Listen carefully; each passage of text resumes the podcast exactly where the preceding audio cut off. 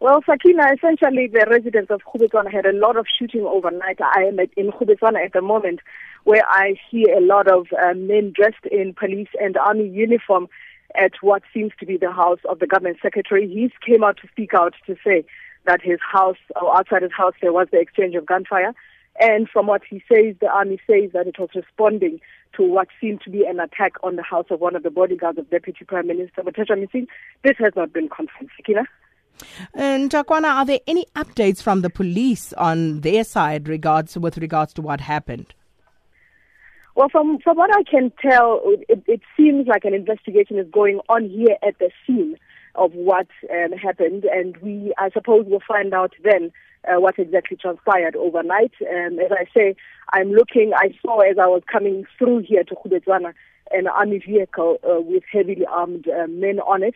And right now I see um, what seems like SADC police, men in uniforms, some Namibian police, and others um, army officers, and they are surrounding the house and looking around. And then, uh, what is the latest with regard to Deputy President Cyril Ramaphosa? What did he do yesterday, and uh, what is he expected to do today?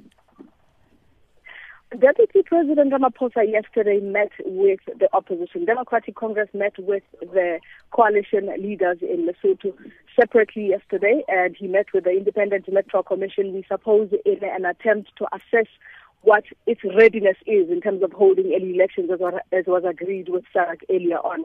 And um, he continues today to meet the business community in Lesotho as well as the Commonwealth. You will remember that it was instrumental in getting Lesotho to go to New Zealand to study the coalition model there. And uh, this is part of what we expect him to discuss with the Commonwealth today. Sakina. And Takwana, finally, any update, any word on whether um, Parliament will reopen?